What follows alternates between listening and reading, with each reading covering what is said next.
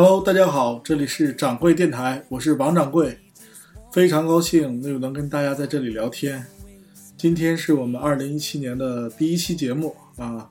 呃，也在这里祝愿所有听我节目的呃朋友们一七年幸福快乐。嗯、呃，二零一七年的开始也是我们一切新的开始。那么我们每一个人都应该在一七年开始的时候去规划一下自己新年的愿望，以及总结一下去年的情况。呃，这里呢，王掌柜也是继续我的这个年终盘点系列。今天呢，是想跟大家分享一下这个我的数字生活。呃，二零一七年呢，二零一六年呢，我对自己的这个年度汉字啊是这个理，道理的理。这个理呢，在我这里边代表的是整理和梳理啊。这个理字是我的年度汉字。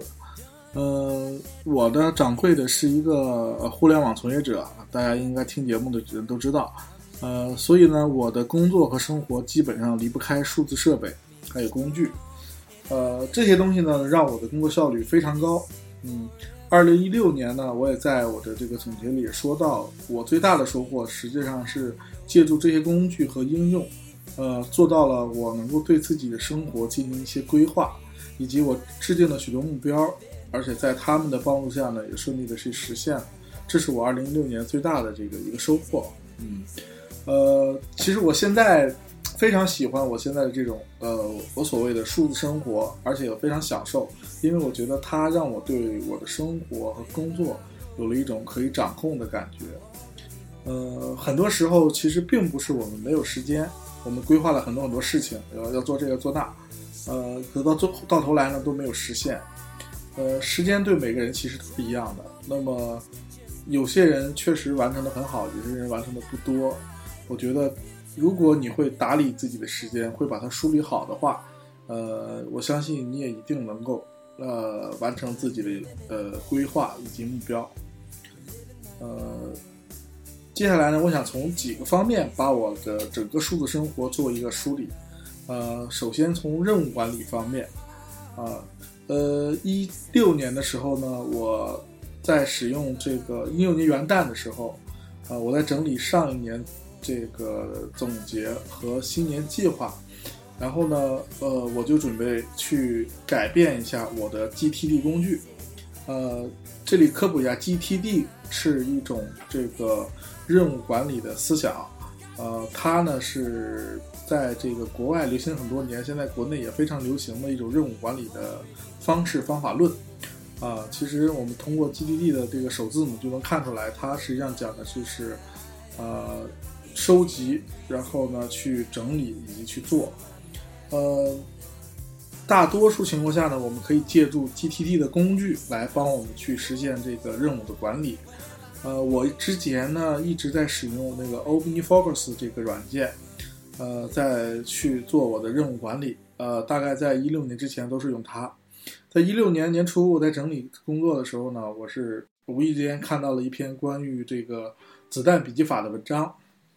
看完之后呢，我觉得特别的感兴趣，所以我觉得呃，OmniFocus 呢这个软件，我觉得对我来说太重了，它的很多功能实际上我都没有用上。那么我是不是可以从用这个我看到的子弹笔记法来去管理我的任务呢？呃，所以呢，我就决定打算在新的一年进行尝试。呃，这里介绍一下这个子弹笔记法。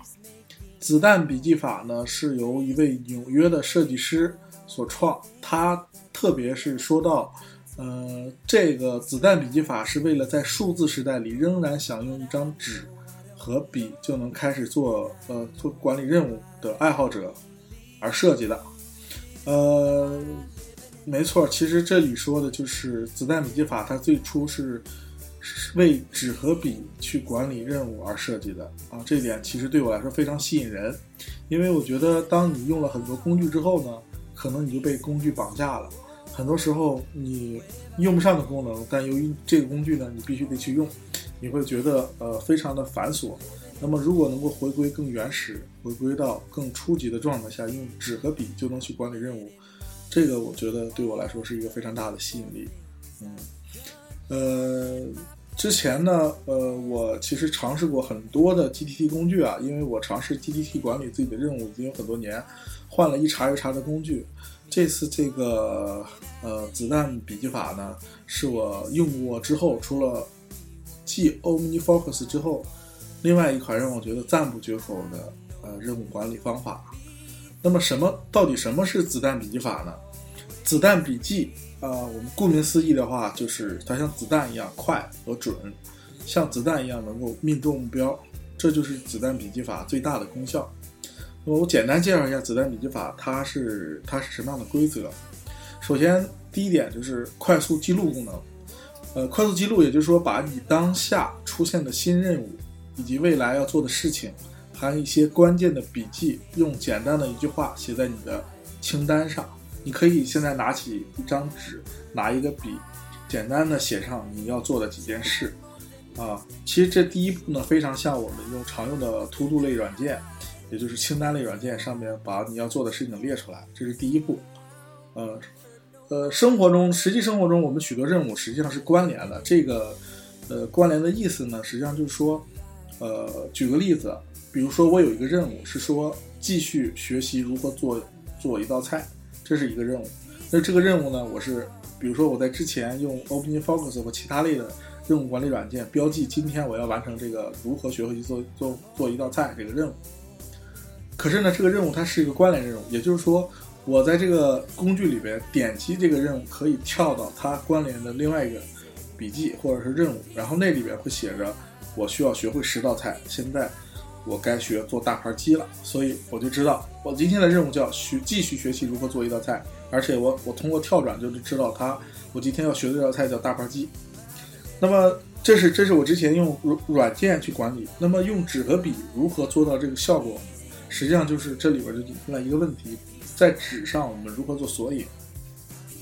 其实也不难想到啊，在纸上做做做索引的话，最快捷的方法就是页码。呃，所以呢，当我用一个笔记本去，呃，纸质笔记本去来管理，用子弹笔记法去管理我的任务的时候，我会先把页码进行一些规划，比如说前十页作为我的年度任务清单，以及呃必须要强调的一些任务。一些强调的事情，那么后中间呢，呃，留预留一页作为月度清单，再往后预留四页作为周清单，再往后是每天每天的清单。我是把笔记本做了一个页码，做了规划。同时呢，比如说我，比如就拿刚才举这个例子，我在纸上写上我今天要学习，继续学习如何做一道菜，然后呢写一个页码二十六，这样呢我自然会翻到二十六页，我会发现在二十六页我写了。我今年要完成学会十道菜，第一道菜啥是什么？第二道菜是什么？以及它有没有完成？所以当我回到这个话题，当我在纸上写上继续学习如何做一道菜，后边写个二十六页，那么我跳回到二十六页就知道，哦，我今天要去学做大块鸡了，因为前面都学会了。啊，这就是我用纸和笔在这个管理任务的时候如何去关联和索引任务。啊，就是刚才讲到的快速记录的这个方法。那么快速记录呢，只是把我们当天要做的事情写下来，但如果你要把这事情完成，这只是 GTD 的第一步。那么写在纸上的话，还有一点就是它，呃，如何让你写的这个任务更加的明了？比如说，如果你用过 GTD 类的软件，非常好理解，你每一条任务你都会给它附加很多属性。比如说到期时间，比如说紧急程度。那么在子弹笔记法上呢，也很简单，我们有几个基本符号来标明这个任务它的属性。呃，在那个作者呢给出了三个常用的符号，一个点，一个点，这个实心点儿，实心点儿呢放到一句话的前面，代表这一句话是一个待办事项。一个空心圆，一个空心圆放在这句话的前面呢，代表这句话是一个要执行的事件。一条横线，一条横线就代表它是一一则单纯的笔记，也就是说这是一个笔记，并不是一个任务。呃，另外呢，呃，作者还扩展出来几个符号，呃，比如说在任务的最前面画一个眼睛，代表后续要追踪还需要研究的事情。啊，当我看到一条任务，然后那个任务前面有一个眼睛的时候，我就知道哦，这个任务呢是我要持续追踪的。如果这个任务前面有惊叹号，代表它是有灵感、有启发的笔记，那么它就不是一个任务。如果有个星号的话，那很重，那就是重要任务。如果两个星号就是二级重要，四个星号就是四级重要。所以，当我们如果看到一张纸上写了三个任务，今天要做一道菜，今天要完成，呃，这个家庭作业，今天要呃，然后第三句写的是我的嗯，我的账单余额是三十六。那么这三句话，如果我们打眼一看，并不知道哪个是任务。如果前边带了一个点儿，实心点儿，一个空心点儿，还有一个横线，我就知道分别是它是一个待办事项，它是一个笔记，它是一个要执行的事件，就很清楚了。啊，呃，实际上这个子弹笔记法要比我说的要要要复杂的多啊。这个感兴趣同学可以去网上搜索一下子弹笔记法。呃，就我自己的体验来说的话，呃，我是从一月四号正式开始在这个纸和笔上用子弹笔记法去管理任务，这个一直持续到四月七日这段期间呢，我一直在用纸和笔管理。四月七号以后呢，也是新学习了这个文章啊，把这个子弹笔记法用在了 Evernote 上，啊，呃，那么我最大的收获呢，大概有以下几点，就是第一点呢，就是我每天都会去使用。这个子弹笔记法，而且每个月有月计划，每个周有周计划，这样让我对整个呃任务管理有了一种掌控感。也就是说，仿佛这些事情都在我的掌控之中，灵活度非常高。而且这些在以前在纸上的时候，用页码去跳转也是非常灵活的。那么现在转到 Evernote 上，呃，通过笔记之间的跳转也非常灵活。而且的话，它会让我觉得很多事情，因为你都列在那里，你就知道你要做什么，从来不会出现我不知道该做什么时候情况。啊，这是第一点。第二点呢，就是对于没有完成的任务，子弹笔记法对于没有完成的任务呢，会在任务的每，因为它每天会建立当天的子弹笔记。那么建立当天的子弹笔记之前，你要先处理头一天的子弹笔记。如果头一天的子弹没完成，你需要挪到今天。那么，如果一个任务从头一天挪到今天的话，就会在任务最前方加一个右箭头；如果这个任务从今天又挪到明天的话，就加两个箭头。啊，这样的话，以此类推，当一个任务长时间没完成，我每天挪来挪去，它的箭头右箭头就越来越多，会让我看得很烦。啊，烦的我就是特别想受不了了。最终忍无可忍的时候，我一般有两个选择。第一个选择呢，就是这条任务。我把它移到下周或下月的这个任务列表里去，就现在不做了，做不了，一看来就是做不了，每天都挪，就拖延了嘛。另外一个做法就是把它做完，也就是说，当一个任务它有了过多的右箭头，代表我每天都在都想去做，但都没做完，那么它逼得我不得不为了不见了它，要不就把它挪走，要么就把它做完，这样反而到呃年底总结的时候，发现很多我在年初制定的计划。靠这个事儿给坚持下来了，就是因为我不想看到这个右箭头，啊，逼得我把这些事儿都做完了，所以这个才是我一六年我觉得是最大的收获了啊！这个强强迫症治好了我的这个拖延症，啊，第三个点呢，我觉得子弹笔记法和 Evernote 结合以后呢，更加的灵活，而且呢。呃，我终于在电脑上使用，或在我的 Pad 上使用，不用再写字了，因为我的字我自己看了都受不了。呃，那个每条任务呢，它的这个可扩展性就变强，呃，索引非常方便，笔记的内容也非常丰富。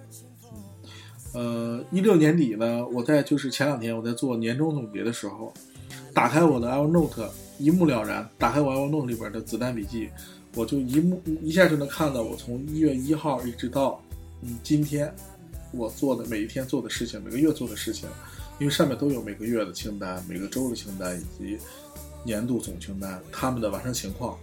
我一眼就看明白了。然后大概溜一眼，我就知道今年的目标完成情况以及呃以及以及心得体会都在里边了。呃，非常值得这个，就是非常有成就感，这一点非常重要。所以子弹笔记法对我来说就是。他真的是稳准狠的去把握住我完我要完成的任务，以及强迫我去完成一些总是拖延的任务，而且还给我留下了非常好的回忆，嗯，它可以是你，如果你写日记的话，它还可以是你日记的内容一部分。好，这是从任务管理，呃的方面去阐述一下我的年度汉字“礼”。嗯，掌柜的是这个在数字生活另外一方面呢，想想阐述的就是这个知识管理。啊，知识管理呢，实际上我用的用到的工具就是 Evernote 印象笔记。啊，Evernote 呢，它是也号称啊第二大脑。呃，我们其实想一下，我们每个人每天都会摄入大量的信息，其中呢有一多半是不需要管理的，不需要管理的。那么，因为很多信息呢只对当下有用，看完了就没用了。但是还有一些东西不多，但是它却是你自己自身知识的组成部分。这部分呢，就是所谓的知识。那么知识的掌握，无非就是收集、吸收、消化和回顾。啊，当然说起来简单，做起来还是比较难的。呃，一六年，那我也是有计划的开始进行个人知识管理。那么，我想先说一下什么叫知识管理。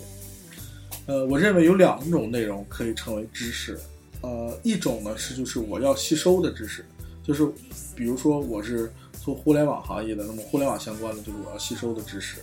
所有跟它相关的内容，我都要去学习，啊，另一种呢，就是我创造的知识，比如说我在做这个电台，我还会去定期的发一些技巧性的或知识性的文章到公众号、简书、少数派等这些平台去更新。那么这些内容呢，都是我自己原发创造的，那么它就是我创造的知识。我觉得这两块是需要我管理的，也就是我吸收的知识和我创造的知识。那么我如何管理我的知识呢？我是刚才说过是用 Evernote 进行管理。Evernote 呢是一款众所周知的笔记类软件，而且是现在呢市市面上不知道为什么有很多人在唱衰啊，唱衰这个 Evernote 公司，呃，这个下一个倒下的独角兽啊。其实就我个人的体验来说，我认为，啊，Evernote 是目前最好的笔记软件。那么。那么市面上唱衰它的人，大概都说它有什么原因呢？其实我总结了一下，有两点最为重要。第一点说的最多的人就说它太臃肿了，啊，当你收集了很多信息之后，你在里面找起信息来，或者说它就变成了一个信息的垃圾站，你反而找不到你想要的信息。这是很多人用 Evernote 之后最终放弃的原因。这也是我在之前一六年之前用 Evernote 遇到的最大问题。第二个就是吐槽点最多的就是。Evernote 的编辑功能太差，几乎上几乎和市面上的其他笔记类软件无法无法比较。嗯，实际上我们可以分析一下啊，我们第一个问题就是太过臃肿这个问题是如何出现的？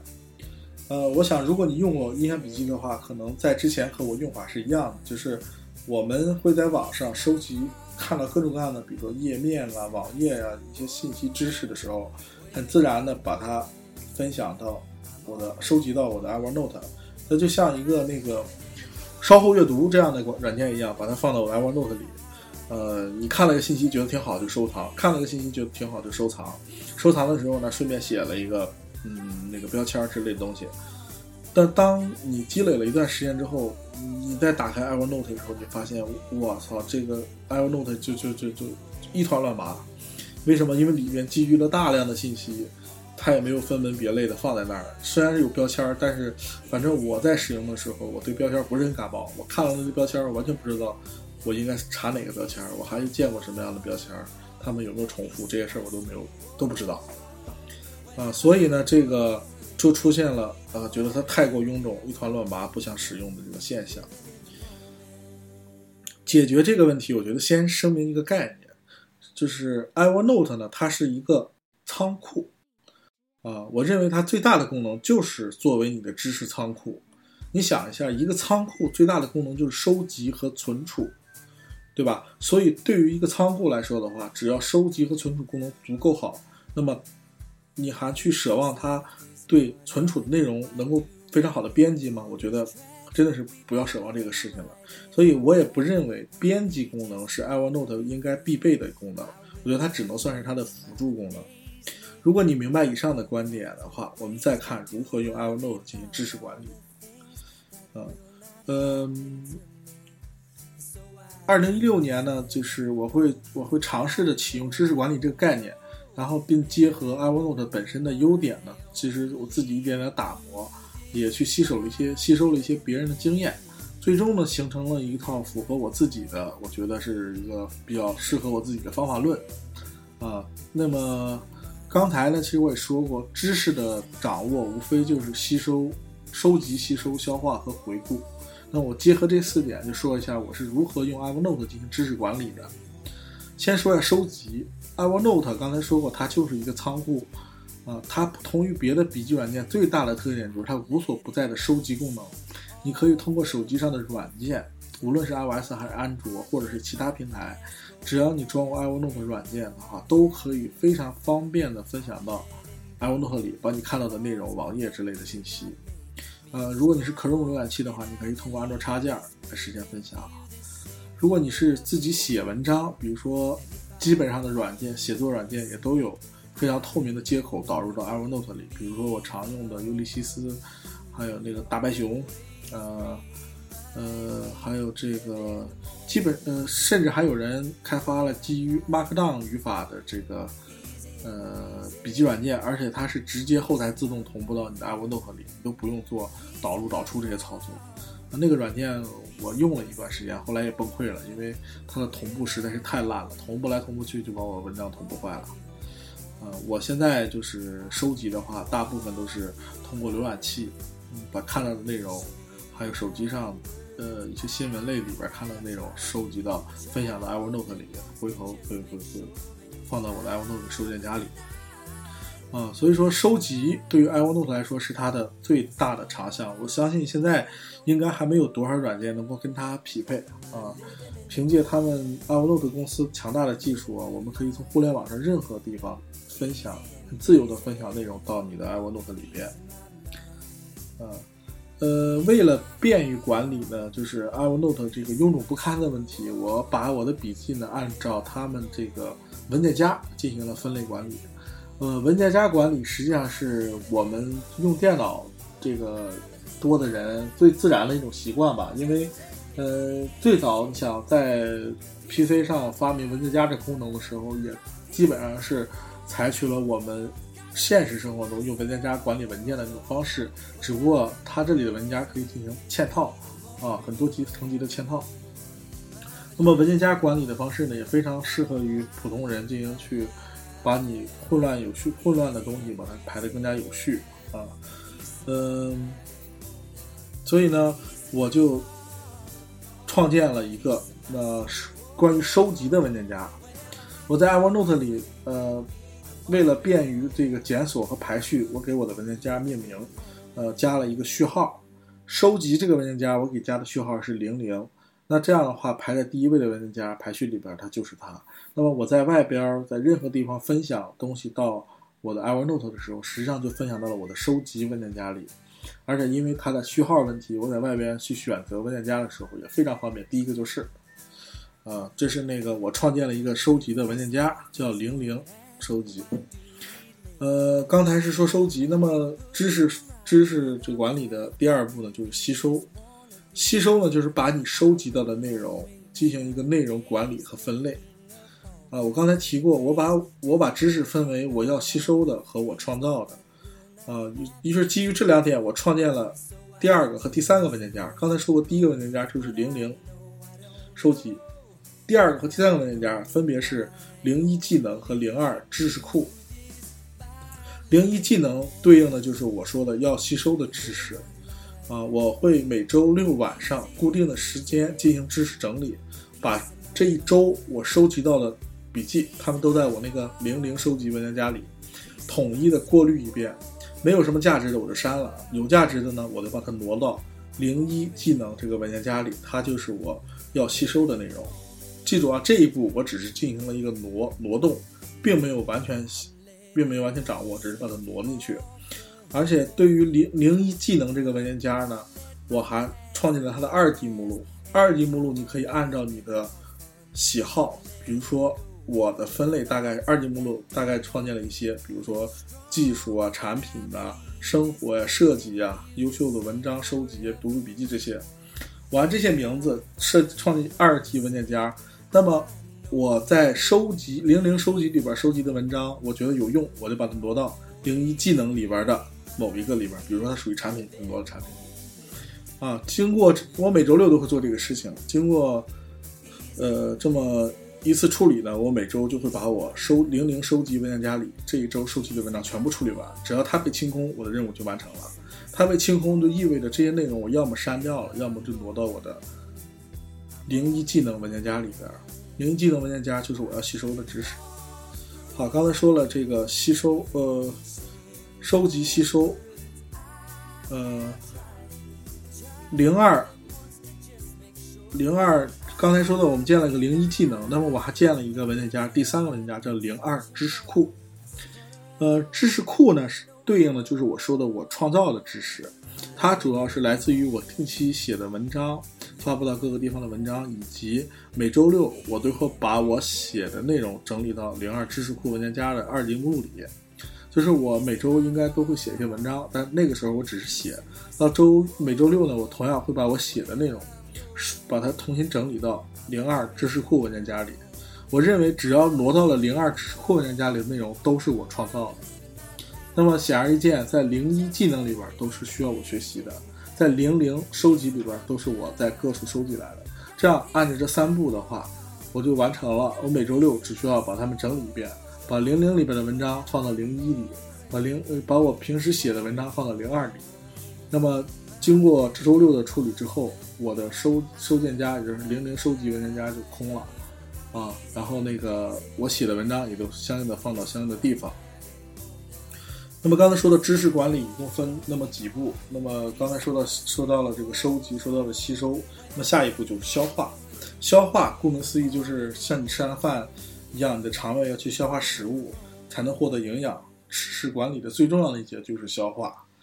嗯，我认为消化的过程就是将我需要的知识转成我创造的，转换成我创造的知识。啊，这一点很重要，就是消化的过程就是把我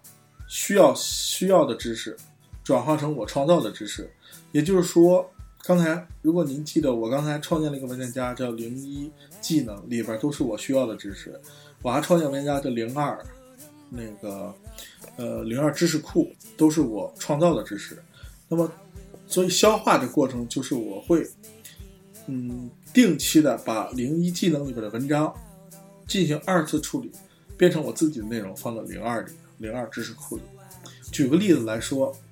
呃，有一篇技能相关的文章，我在那个收集文件夹把它挪到零一技能里边。那么我会在实际中呢去体验一下这个技能，比如说一些关于 IT 类的技能。那么在使用一段时间之后，我会写下一些自己的心得体会，然后分享到互联网上，或者不分享。那么这篇文章它自然就变成了我创造的知识。换句话说，是说这个知识被我消化吸收了，变成我自己的知识了。这就意味着那个知识的转移，啊，经过长时间这样的消化以后呢，很多我放在零一里边的知识就变成了我零二里边的这个知识库的内容，也就我把它的知识给消化吸收了，啊，那么在还是按照刚才的顺序，知识的知识管理的几个步骤，呃，收集、吸收、消化，下一个就是回顾。啊，我认为能做到回顾知识真的是非常难能可贵啊！我自己在体验上都执行的不是很到位。一般人啊，毅力坚强的话是能够做到知识管理的前三项：吸收、收集、吸收和消化。那么最后一项回顾呢，确实需要一些毅力啊。我是怎么做的呢？我是通过强制自己定期去写一些文章，或者是做咱们这节目，来实现这个知识回顾的。呃，什么意思呢？就是。每当我去，我会自己给自己定目标，每周或每月写几篇文章，发几个电台，呃，电台 podcast 节目。那么我要做这些事情的话，必须要有大纲，必须要有来源，要写什么东西，讲什么事。这个时候呢，我不知道该干啥的时候，我就去我的知识库里边，零一收零一知那个技能里边，会找到我曾经收集或处理过的这些内容，然后去里边找灵感。啊，当然后去我零二知识库里边去找灵感，然后当我看完之后，可能会找到一些感觉，我就会写出一篇新的文章，或者做出一期新的节目。这个过程就完成了我的回顾。呃，大部分，呃，我的回顾就是靠这个事情来来来推动的。所以我是说，知识的管理最后一步回顾呢是非常难的，因为它毕竟要要要去去回顾一些东西的话，嗯，需要一定的毅力。我这块儿也是我一六年做的不是特别好的地方，一七年呢，我觉得这块儿需要有待提高。啊，好，以上呢语速有点快啊，大概就是分享一下我的数字生活里边关于任务管理和知识管理的部分。那么我们来一首歌吧，来一首这个《乡愁》啊，强与飞碟的《乡愁》送给大家了。我也休息一下，希望大家会喜欢。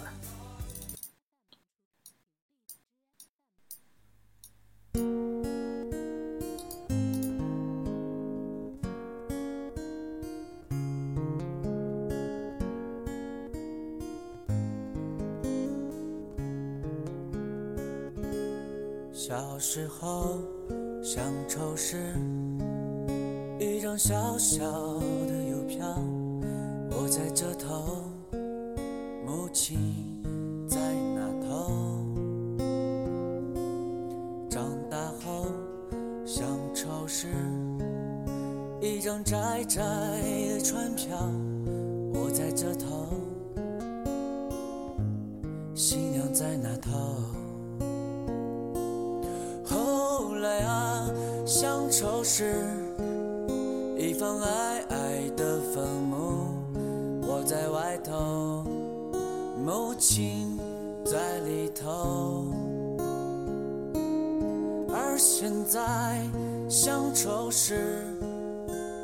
浅浅的海峡，我在这头，大陆在那头。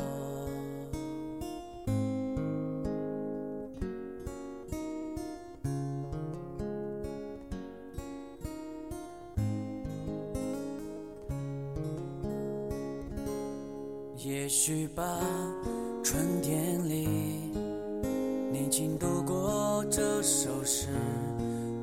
路在这头，岁月在那头。离开后很多年，有过风却听不见，门在这头，黎明在那头。好，我们回来这个继续我们的话题。那么接下来呢，我想分享一下关于生活管理这一块的这个内容啊。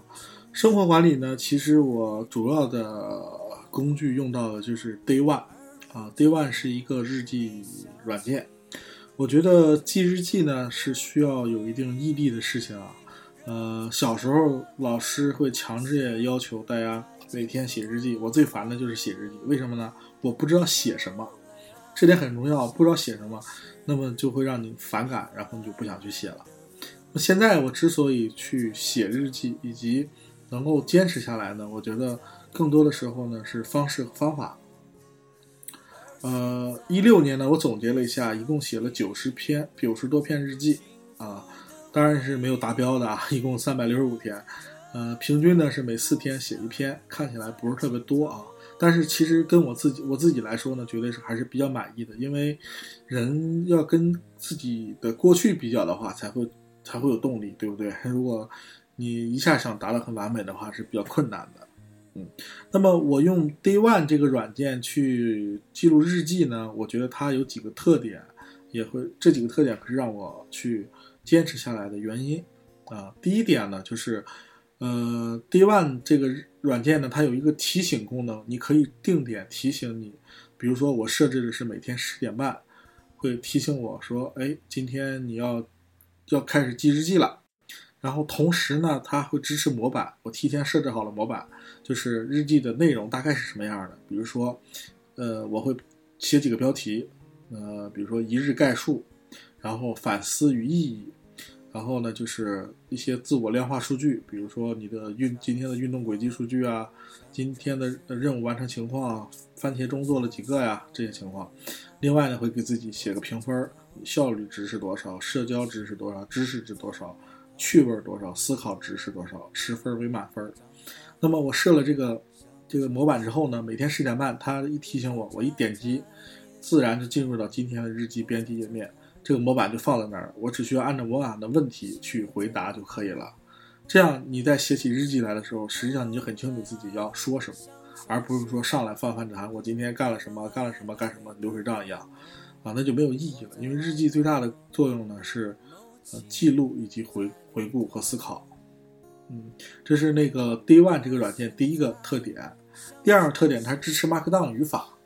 呃，Markdown 语法我也这里刚前面说过啊，也也稍微科普一下，它是一个标记类语言。呃，标记类语言呢，比如说我们在文本文件里边，或者在博客上，我们写博客的时候写的那个都是纯文本文字啊。这个时候，如果你想让一个字体变粗的话，你需要选中一段文字，然后比如说 Word 里选中几个文字，选中点一下那个 B，它就加粗了，对吧？斜体的话，点一下 I。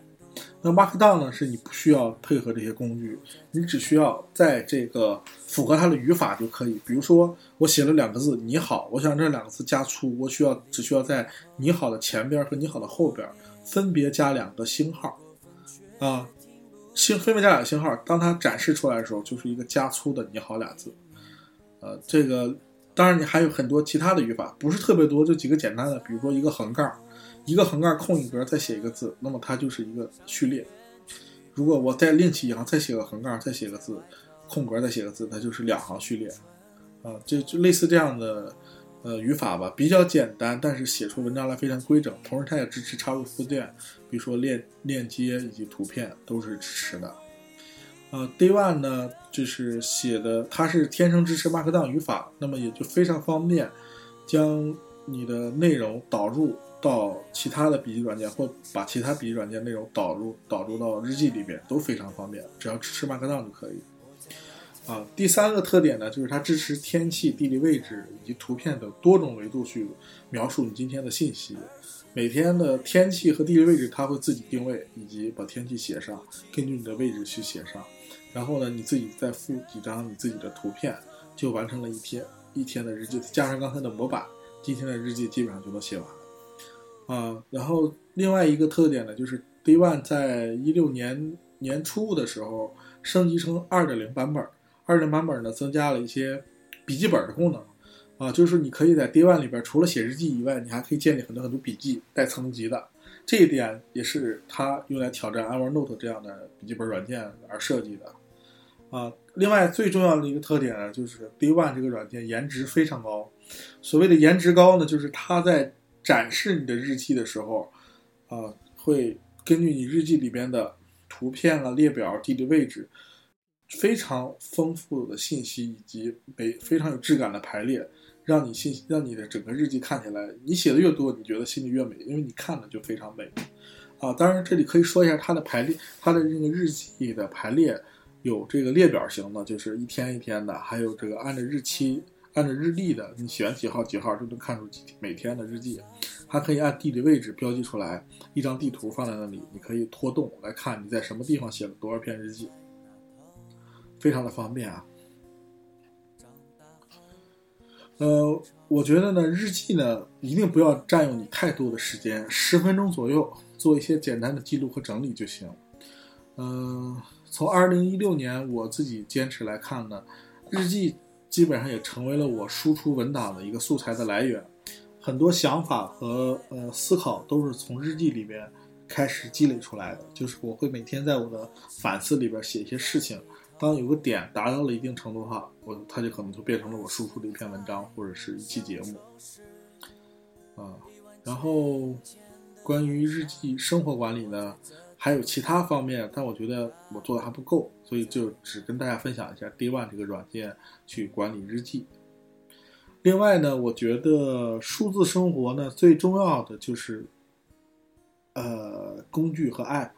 啊，App 这一块呢，就是有很多这样的工具软件去支撑你，帮助你完成你的这个数字生活，提高你的效率。那么今天呢，我想也借这个机会给大家分享几个我觉得还是不错的这个呃应用。嗯，首先分享几个效率类的应用。呃，第一个呢就是这个一个剪切板管理工具啊，这个不太好拼，它的单词大概是 C O P I E P I E D 啊。呃，这是这个软件呢是在 Mac 和 iOS 平台上这个跨平台的。它是目前我见过最优秀的跨平台粘贴板管理工具。呃，当然，这个新的 iCloud 呢也支持了这个在手机上、在笔记本上复制、在手机上粘贴这样的功能。但是实际在体验上的话，非常的不好，非常糟糕。我不知道苹果这个 iCloud 为什么这么多人去吐槽，但真的是值得人吐槽。你比如说我在 Mac 上面复制一段话，然后我打开我的那个 iPhone。想把这句话粘上，它会程序不管在哪个程序，它会卡死半天，最后转一个圈儿，卡半天之后转一个圈儿，说正在复制远程数据，然后帮好了粘上了。这个过程大概三秒五秒都不等，不要小看这三秒五秒，让你用起来非常的糟心，甚至还还要再再长。而我说的这个软件呢，它在呃 Mac 和 iOS 上都有客户端，虽然没有。iCloud 那么方便，但是呢，它也提供了同步功能。基本上你在 Mac 上面拷贝一下，在 iOS 上粘贴也非常快。而且它如果只是拷贝粘贴的话，我觉得它也没有特别的特点。那它，我觉得它最重要的特点呢，就是它提供了对你的剪贴板内容的管理。也就是说，我复制了十次或一百次，今天复制了一百次内容，这一百次在列表里全部存在。而且，如果我比如说我是在某个网页上复制了一句话，那么我可以在这个列表里找到这句话。我不但能把这句话再复制出来，同时我还可以把这句话所在的网页的标题、网页的 URL 以及其他信息也可以分析出来。这个很神奇的，因为他知道你这个信息，他知道你分析的、你拷贝的这个信息来自于网页，那么他自然呢就会把这个网页所在的信息保存下来。供你去这个二次的整理和使用，我觉得这一点非常重要。比如说我在呃某个网页里复制复制了一句话，然后我在文章里去写，写着写着之后，我想说这句话来自于某个网页，我想把网址贴上，我不用再回去，我只需要在剪贴板里右键选择拷贝，呃原始 URL，然后它就到我剪贴板里了，我一粘就粘上了，就这么简单。在我用 Markdown 去写文章的时候，这个功能非常好使。呃，这这个软件推荐给大家。如果你有免费版，但是你通过内购解锁以后，就可以享受到 Mac 和 iOS 客户端同步功能以及自定义的这个这个这个这个模板功能。另外一个软件呢，就是我刚才提过的 OmniFocus。OmniFocus 呢是一款非常著名的在 iOS 和 Mac 端。同时存在的任务管理工具，它强大的任务管理功能令人用起来可以说是，呃，相当顺手。而且关于它的技巧，网上有很多很多，用好的话，它真的是一个神器。啊，当然这个欧米尼系列的软件也是出名的贵啊，呃，不过贵有贵的道理，它欧米尼这个系列的所有软件，呃，不管是欧米尼奥特曼、欧米尼 Focus 还是其他的，呃，都非常值得。购买，但是你买完这些软件没有几大千是不可能的，我在一六年的时候，不是刚才说用子弹笔记法去管理我的任务吗？其实，在一六年年底的时候，我已经改成了用子弹笔记法加 OmniFocus 去管理我的任务。这块可以稍微展开一下，因为你用子弹笔记法的话，它毕竟是写在纸上或者写在你的印象笔记里，那么它不具备的功能就是提醒功能。呃，OmniFocus 呢，它本身是一个。呃呃，提醒功能对对他来说是一个基础功能，同时呢，它还有一些呃做任务管理的附带功能，比如说回顾，比如说这个呃呃，比如说标记，比如说其他的信息附注、附件信息等等，这些都不是子弹笔记法能够实现的。那么我在现在的使用起来呢，我是把它俩结合起来，也就是说。呃，我每天呢会在我的子弹笔记里记上我今天要完成的事，然后呢需要提醒我几点几分做什么事儿了，我会放到 OmniFocus 里边去写上几点几分要做什么事儿，它属于什么项目、什么什么什么场、什么场景下的事情，用 OmniFocus 去管理啊。然后呢，呃，所以它俩结合起来效率还是比较高的。另外一个软件呢，就是番茄番茄钟。番茄钟这个软件呢，它呃的全名呢是 B For Focus 的 Pro。呃，我大概拼一下吧，因为我的这个发音确实太差了。B E，然后那个这是第一个单词，第二个单词是 F O C U S E D，第三个单词是 Pro。啊，这个软件呢，其实就是一个番茄时钟。番茄工作法，番茄时钟呢，就是里边讲到了番茄工作法。番茄工作法呢，是一个非常高效的执行任务的方法。它最早是以在厨房里做一顿番茄饭的的时间为一个番茄钟。现在常规的做法是二十五分钟是一个番茄时钟。在这二十五分钟里，你可以集中精力的做手头的事儿。每完成一个番茄钟，你可以休息五到十分钟，然后再开启另一个番茄钟。那么我在这个软件里呢，会设置几个，比如说我要写代码，写一个番茄钟；比如说我要看一些文章，写番茄钟；比如说我要做某某事情，再写番茄钟。那么我现在比如说正在写 Podcast 的大纲，那么我就启动 Podcast 大纲这个番茄钟，点击开始，然后它就会倒计时。然后这个软件它也是个跨平台的，它在我的 Mac、嗯 iPad 和 i。Apple Watch 上面都有，我在任意一个地方点击开始，我就可以在 Apple Watch 上抬起手腕来看它还有多长时间结束。这点非常重要，也非常方便。因为比如说我正在写文章，但我不知道我这个番茄钟还有多长时间做完，可能我要做一些其他的事情。我抬手表一看，哦，还有三分钟，那我就啪啪再处理一下。三分钟之后，番茄钟到了，我点结束，然后去休息五到十分钟或其他的时间，回来。再坐下来，开启另外一个二十五分钟的番茄钟，这样体验下来呢，我觉得它的工作效率非常高，因为在这二十五分钟里，你是不受打扰的做一件事情，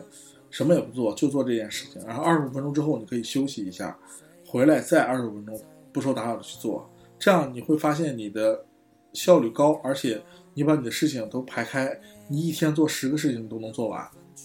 啊，这也是这个非常推荐给大家的这个番茄时钟管理软件。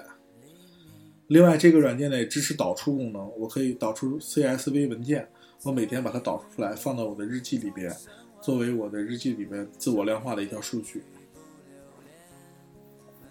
再给大家推荐一个 Workflow，Workflow 呢是这个 iOS 上非常著名的效率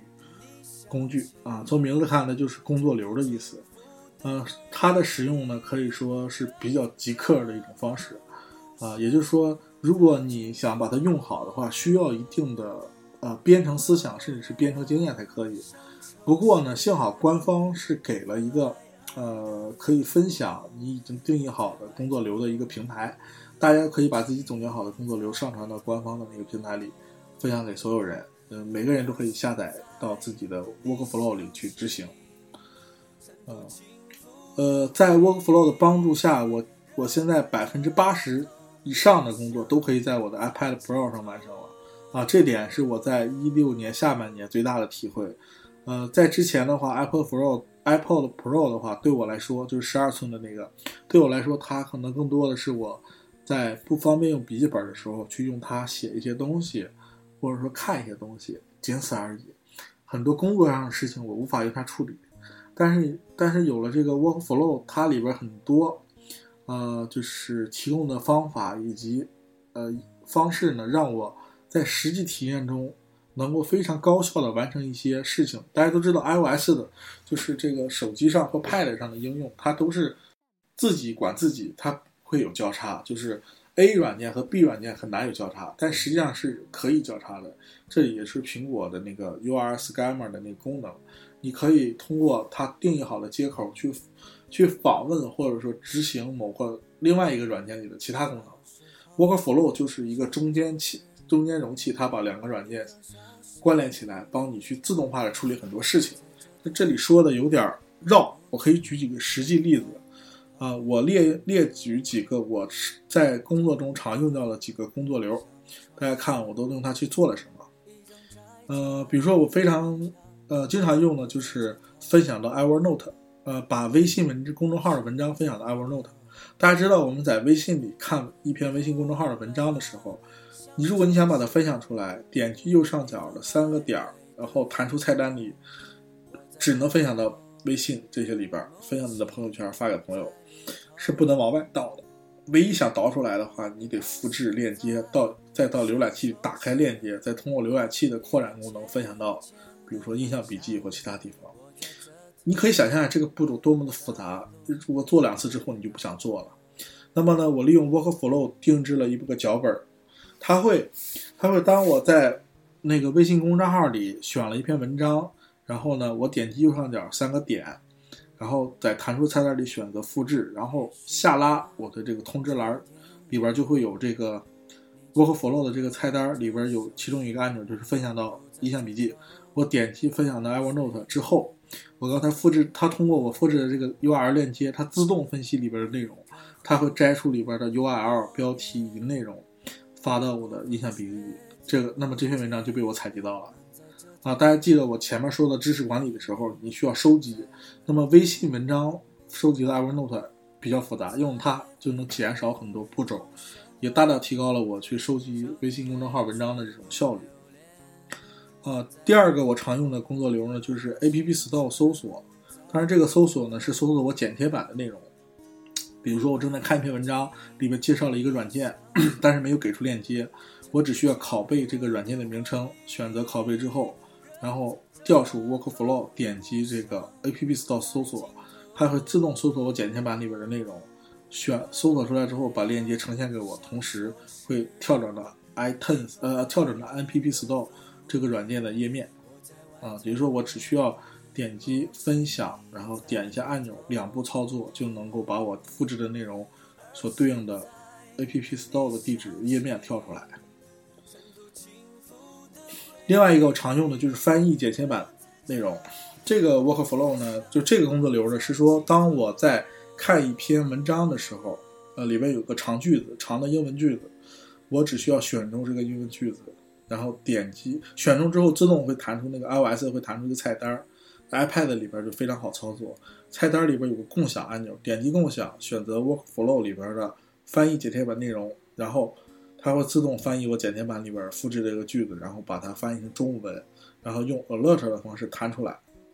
这样你想，我如果以前的话，我需要开两个内容，这边开个翻译软件，这边开一个浏览器，选中我要翻译的句子，点击，然后拷贝，然后再点击我要翻译软件，点击粘贴，再点击翻译按钮，然后看到结果。现在我只需要点击，现在就简单了，只需要选中，然后在弹出的菜单里选择分享。然后再选择这个，呃，选点击共享，再选择 Workflow，再选择翻译，它就出现结果了。反正比以前那个操作要要流畅很多。啊，另外一个常用的功能就是自动拼图。我可以在照片里边自动选一二三四五六张图，然后点击分享，然后执行这个脚本的话，它会自动把我选中的图片合成一个。啊，在我写文章的时候，这个功能非常有用。另外一个经常有用的就是，它会把 App Store 里边对应的软件的链接复制到我的粘贴板里。呃，比如说我在写一篇文章的时候，我会写到我用了一个什么什么软件，就是刚才我说的我用了 Workflow 这个软件。那么我想把这个软件的链接地址带上。以前的做法是打开 App Store，输入这个邮件的名称，找到这个。呃，找这个软件，打开，然后点击共享，复制链接。现在我只需要执行这个脚本，输入软件的名称，然后一点执行，它就会把这个软件对应的链接，App Store 的链接拷贝到我的剪贴板里，我可以粘到任意我想去粘的地方。啊，可以看到这个 Workflow 它的这些脚本，让你的效率变得更高，你才愿意去做这些事情。如果你重复的做，不停重复的做同样的事情，你会烦。啊，还有一个常用的功能，就是在所有能分享的地方，基本上，嗯，在网页里吧，在浏览网页的时候，突然我想，哎，要创建一个任务到我们的 OmniFocus 里边，那么我可以点击脚本执行，那么它会自动把我当天正在浏览的网页作为一个附件放到我的这个 OmniFocus 这条任务的附件信息里，同时它会摘取这个网页的标题作为这个任务的标题，然后我在这个任务的标题上可以再编辑一下，就形成了一个任务。啊，这个非常快捷。刚才分享了几个工效率类软件，我再分享一个工具类软件吧。呃，工具软件分享一下这个大白熊啊，这个大熊这个软件呢，就 Bear，它呢是一个颜值非常高的 Markdown 工具，在目前所有的 Markdown 工具编辑器里，可以说颜值最高。啊，它发布时间不长，但是吸粉无数。呃，它成为了我目前的主力啊，Markdown 编辑器。呃，另外呢，它是免费使用，但是提供订阅功能。呃，订阅功能是中国区每月十元，订阅以后你可以享受更多的主题，以及在和 Mac 端、iOS 客户端同步的功能。这个软件呢是一个即写。即用，即写即显示，也就是说你在写字的过程中，你输入 mark markdown 的语法，它立马就能呈现出效果来。比如说我写一个你好，两边加俩星号，然后立马星号不见了，变成一个加粗的字啊，但是星号还在，但是这个字就被加粗了，你立马就能看到效果。嗯，呃，所见即所得。对了，这个效果叫所见即所得，所以你在写的时候就能看到效果。那么你写的时候，因为加上这个软件颜值又高，写的时候心情就非常的愉快。然后再介绍一个工具吧，就是 Ulysses。Ulysses 呢是另外一款，在我在用这个大白熊之前，就用 Ulysses 去写这个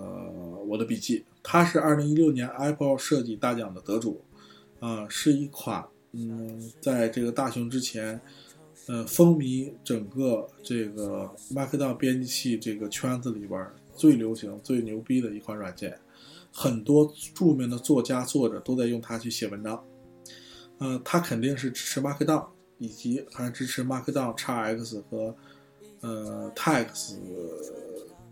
那个超文本协议啊。另外，它支持多层级多文档，也就是说。呃，一般其他的 Workdown 的呃 Markdown 的软件呢，一般都是你只能一篇文章一篇文章的写，无法把多篇文章做各种组合管理。那么这个 Ulysses 呢，它可以支持，你可以创建层级目录，把你的文章按照那个跟 Evernote 一样，你按照层级目录去存储。呃，以及这样的话，你过就提供了一个管理功能啊。另外，它支持 Dropbox 和 iCloud 的导入。同时，它也是 Mac 和 iOS 多客户端可以同步啊。所以这个软件它不是订阅制的，一次买断也是非常值得拥有。另外，它 最新版本是支持一键发布到 WordPress 啊，这个功能非常合适。如果你有个人的博客的话，你只需要在这里边写好了文章，一键就能发布到你的博客后台。呃。好，那个关于效率类工具呢，就分享到这里。我觉得就是 这些东西呢，它是帮我完成、提高我的效率，帮我实现我的数字生活的呃软件。那么另外一些东西也是必不可少的，那就是硬件。嗯，工欲善其事，必先利其器啊。要想用好这些软件，你一定有非常好的硬件去承载它。那么。今天呢，我也想跟大家分享一下我正在使用的硬件都有哪些，他们是都帮助我做了什么。呃，在这个我的公众号里，我会发一篇关于今天这个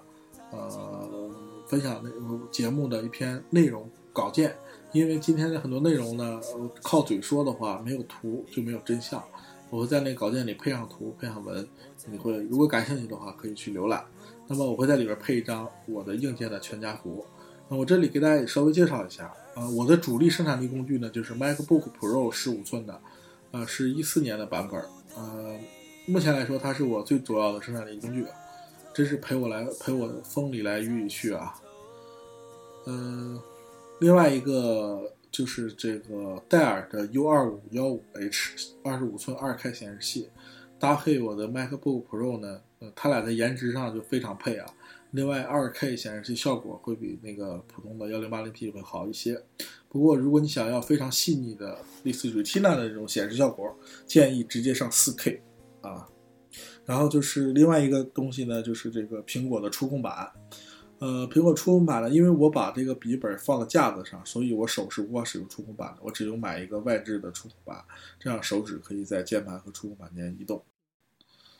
呃，然后另外一款呢是这个罗技的鼠标旗舰鼠标 MX Master。呃，这个鼠标呢在手感上和功能上就没得说了，这是旗舰嘛，那手感功能都是最全乎的、最好使的。但我觉得唯一可以说的就是它有个黑科技。这个鼠标上用什么黑科技呢？就是它的滚轮，它的滚轮在你滚动的过程中呢，它是咔嗒咔嗒咔嗒，就是你慢慢的滚，它咔嗒咔嗒一下一下的，它会，比如说你正在浏览一篇文章，你滚一下，它只滚，文章只会走那么一点，滚一下，文章走一点，你这样非常舒服，咔嗒咔嗒的。但是如果你想一下滚到底怎么办？以前的鼠标你咔咔咔就这样滚，但是它这个鼠标你想滚到底的话，你就使劲一推，它自然它就不咔嗒，它那个齿轮好像就换了一个档。然后就变成了快档，一下就哇快速滚动，想停的时候手一放它就停。但现在你又想一根根的滚动了，你就再手慢慢的推，就是你手慢慢推它就一档一档的，你手快推它就一下就进行快档。这个黑科技非常牛啊，不知道怎么实现的，但确实是我啊，sorry，这个黑科技不知道怎么实现，但确实让我这个用起来非常爽啊，特别鼠标在浏览网页的时候。另外一个生产力工具呢，就是 iPod Pro，呃，十二寸，刚才讲过，它是，呃，目前来说，除了编程和作图以外，绝大多数工作我都是在 iPod Pro 上处理啊。当然，那个剪辑我的这个音频文件也得用 MacBook Pro，目前在 iPod Pro 上还不太熟，这个回头我再研究研究。呃，可以说百分之九十八九十的工作我都可以在 iPod Pro 上实现，啊，这也是极大解放了我这个。呃，MacBook Pro 给我带来那个重量的影响，因为它还是比较重，它哪去拿都不方便。iPad Pro 呢，就是合起本来，合起本就关上，是抬起来就能用，配上那个键盘，啊，就是好用的不要不要的。呃，Apple Pencil 是 Apple Pro 的一个配件，它这个笔呢也是一个黑科技啊，它的触控感非常好，而且。你可以把手放在 Pad 上面，一边写，它你的手还不会被响应到那个画板上。画板上面配合很多手写类软件或者画图，都会非常的效率非常高。但我不是画图，我不会画图，我只会用这个 Apple Pencil 呢去做一些在 iPad 上细微的操作，因为你的手指还是有点粗大，用这个笔的笔尖的话还是比较好操作的。另外。这生产力工具就是 iPhone 六了，iPhone 六是我的主力手机。呃，这说一下 iPhone 的话，在今年一月九号，就是整整发布十年。这十年，iPhone 给这个世界科技圈带来了巨大的进步，而且对这个世界上互联网还有资本都带来很大的影响，绝对是一个跨时代的产品啊！非常有幸自己能够使用上 iPhone 这款产品。我现在用的这个 iPhone 六呢，无论是在流畅度和生产力上，都还能跟得上当前的形势，呃，而且最关键是它也一直不坏，所以我觉得二零一七年也许这款手机还能再战一年啊。这个咱们到一七年总结的时候再看还能不能接着用。另外还有个备机，就是这个 OnePlus 二，就是一加第二代，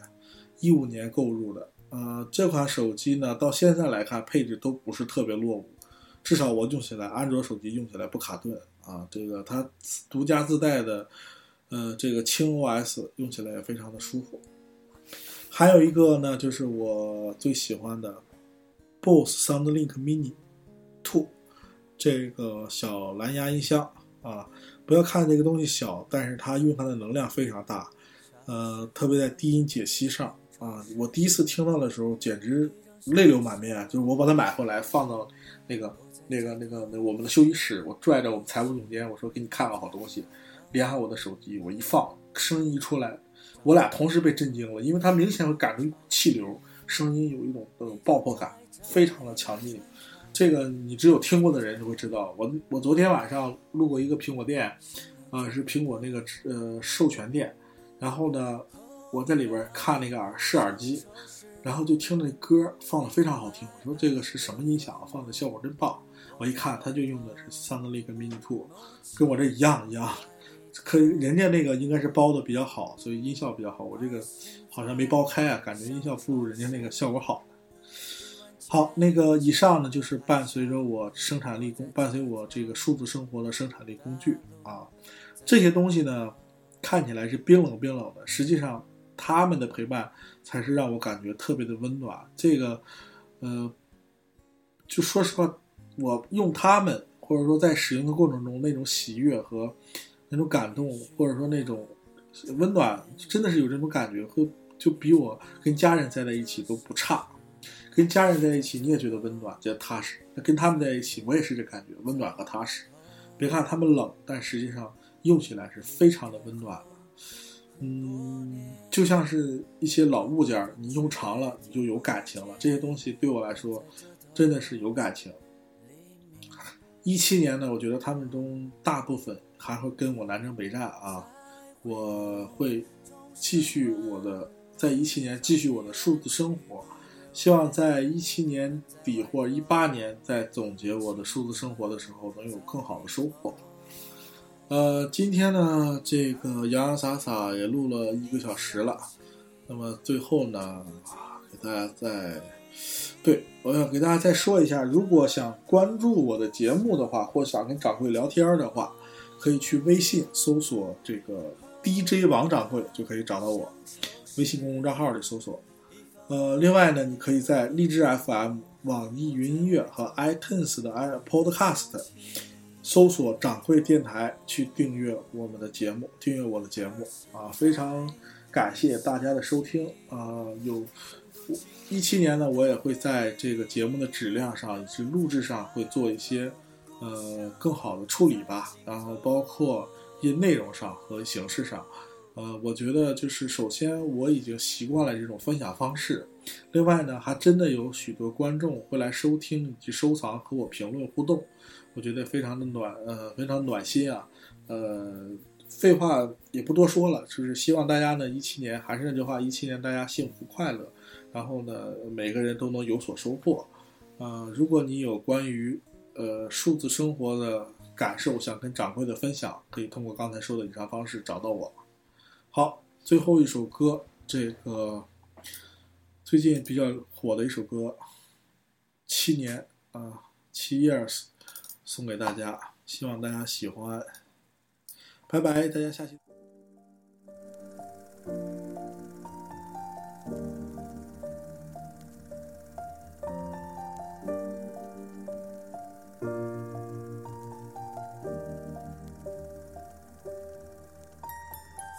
Once I was seven years old, my mama told me, Go make yourself some friends or you'll be lonely. Once I was seven years old.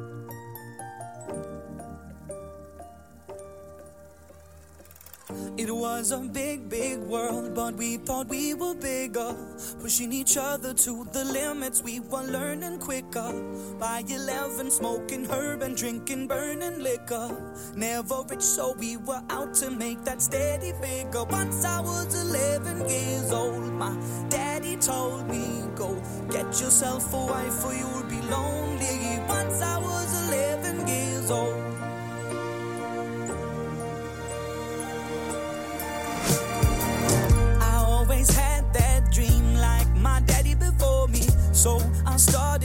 Songs, I started writing stories. Something about that glory just always seemed to bore me. Cause only those I really love will ever really know me. Once I was 20 years old, my story got told. Before the morning sun when life was lonely.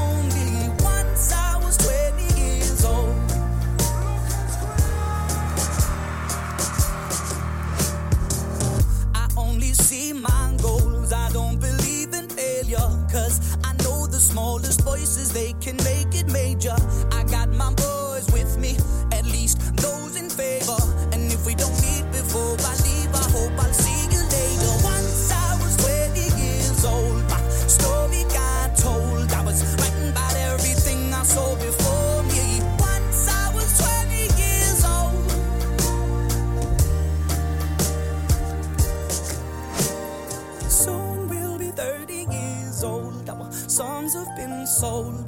Traveled around the world and we're still roaming. Soon we'll be 30 years old.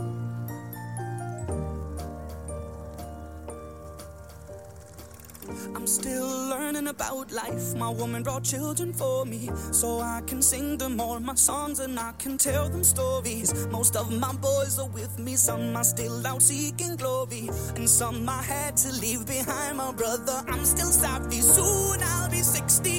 years old. My daddy got 61. Remember life, and then your life becomes a better one. I made a man so happy when I wrote a letter once. I hope my children come and visit once or twice a month. Soon I'll be 60 years old. Will I think the world is cold, or will I have a lot of children who can vote?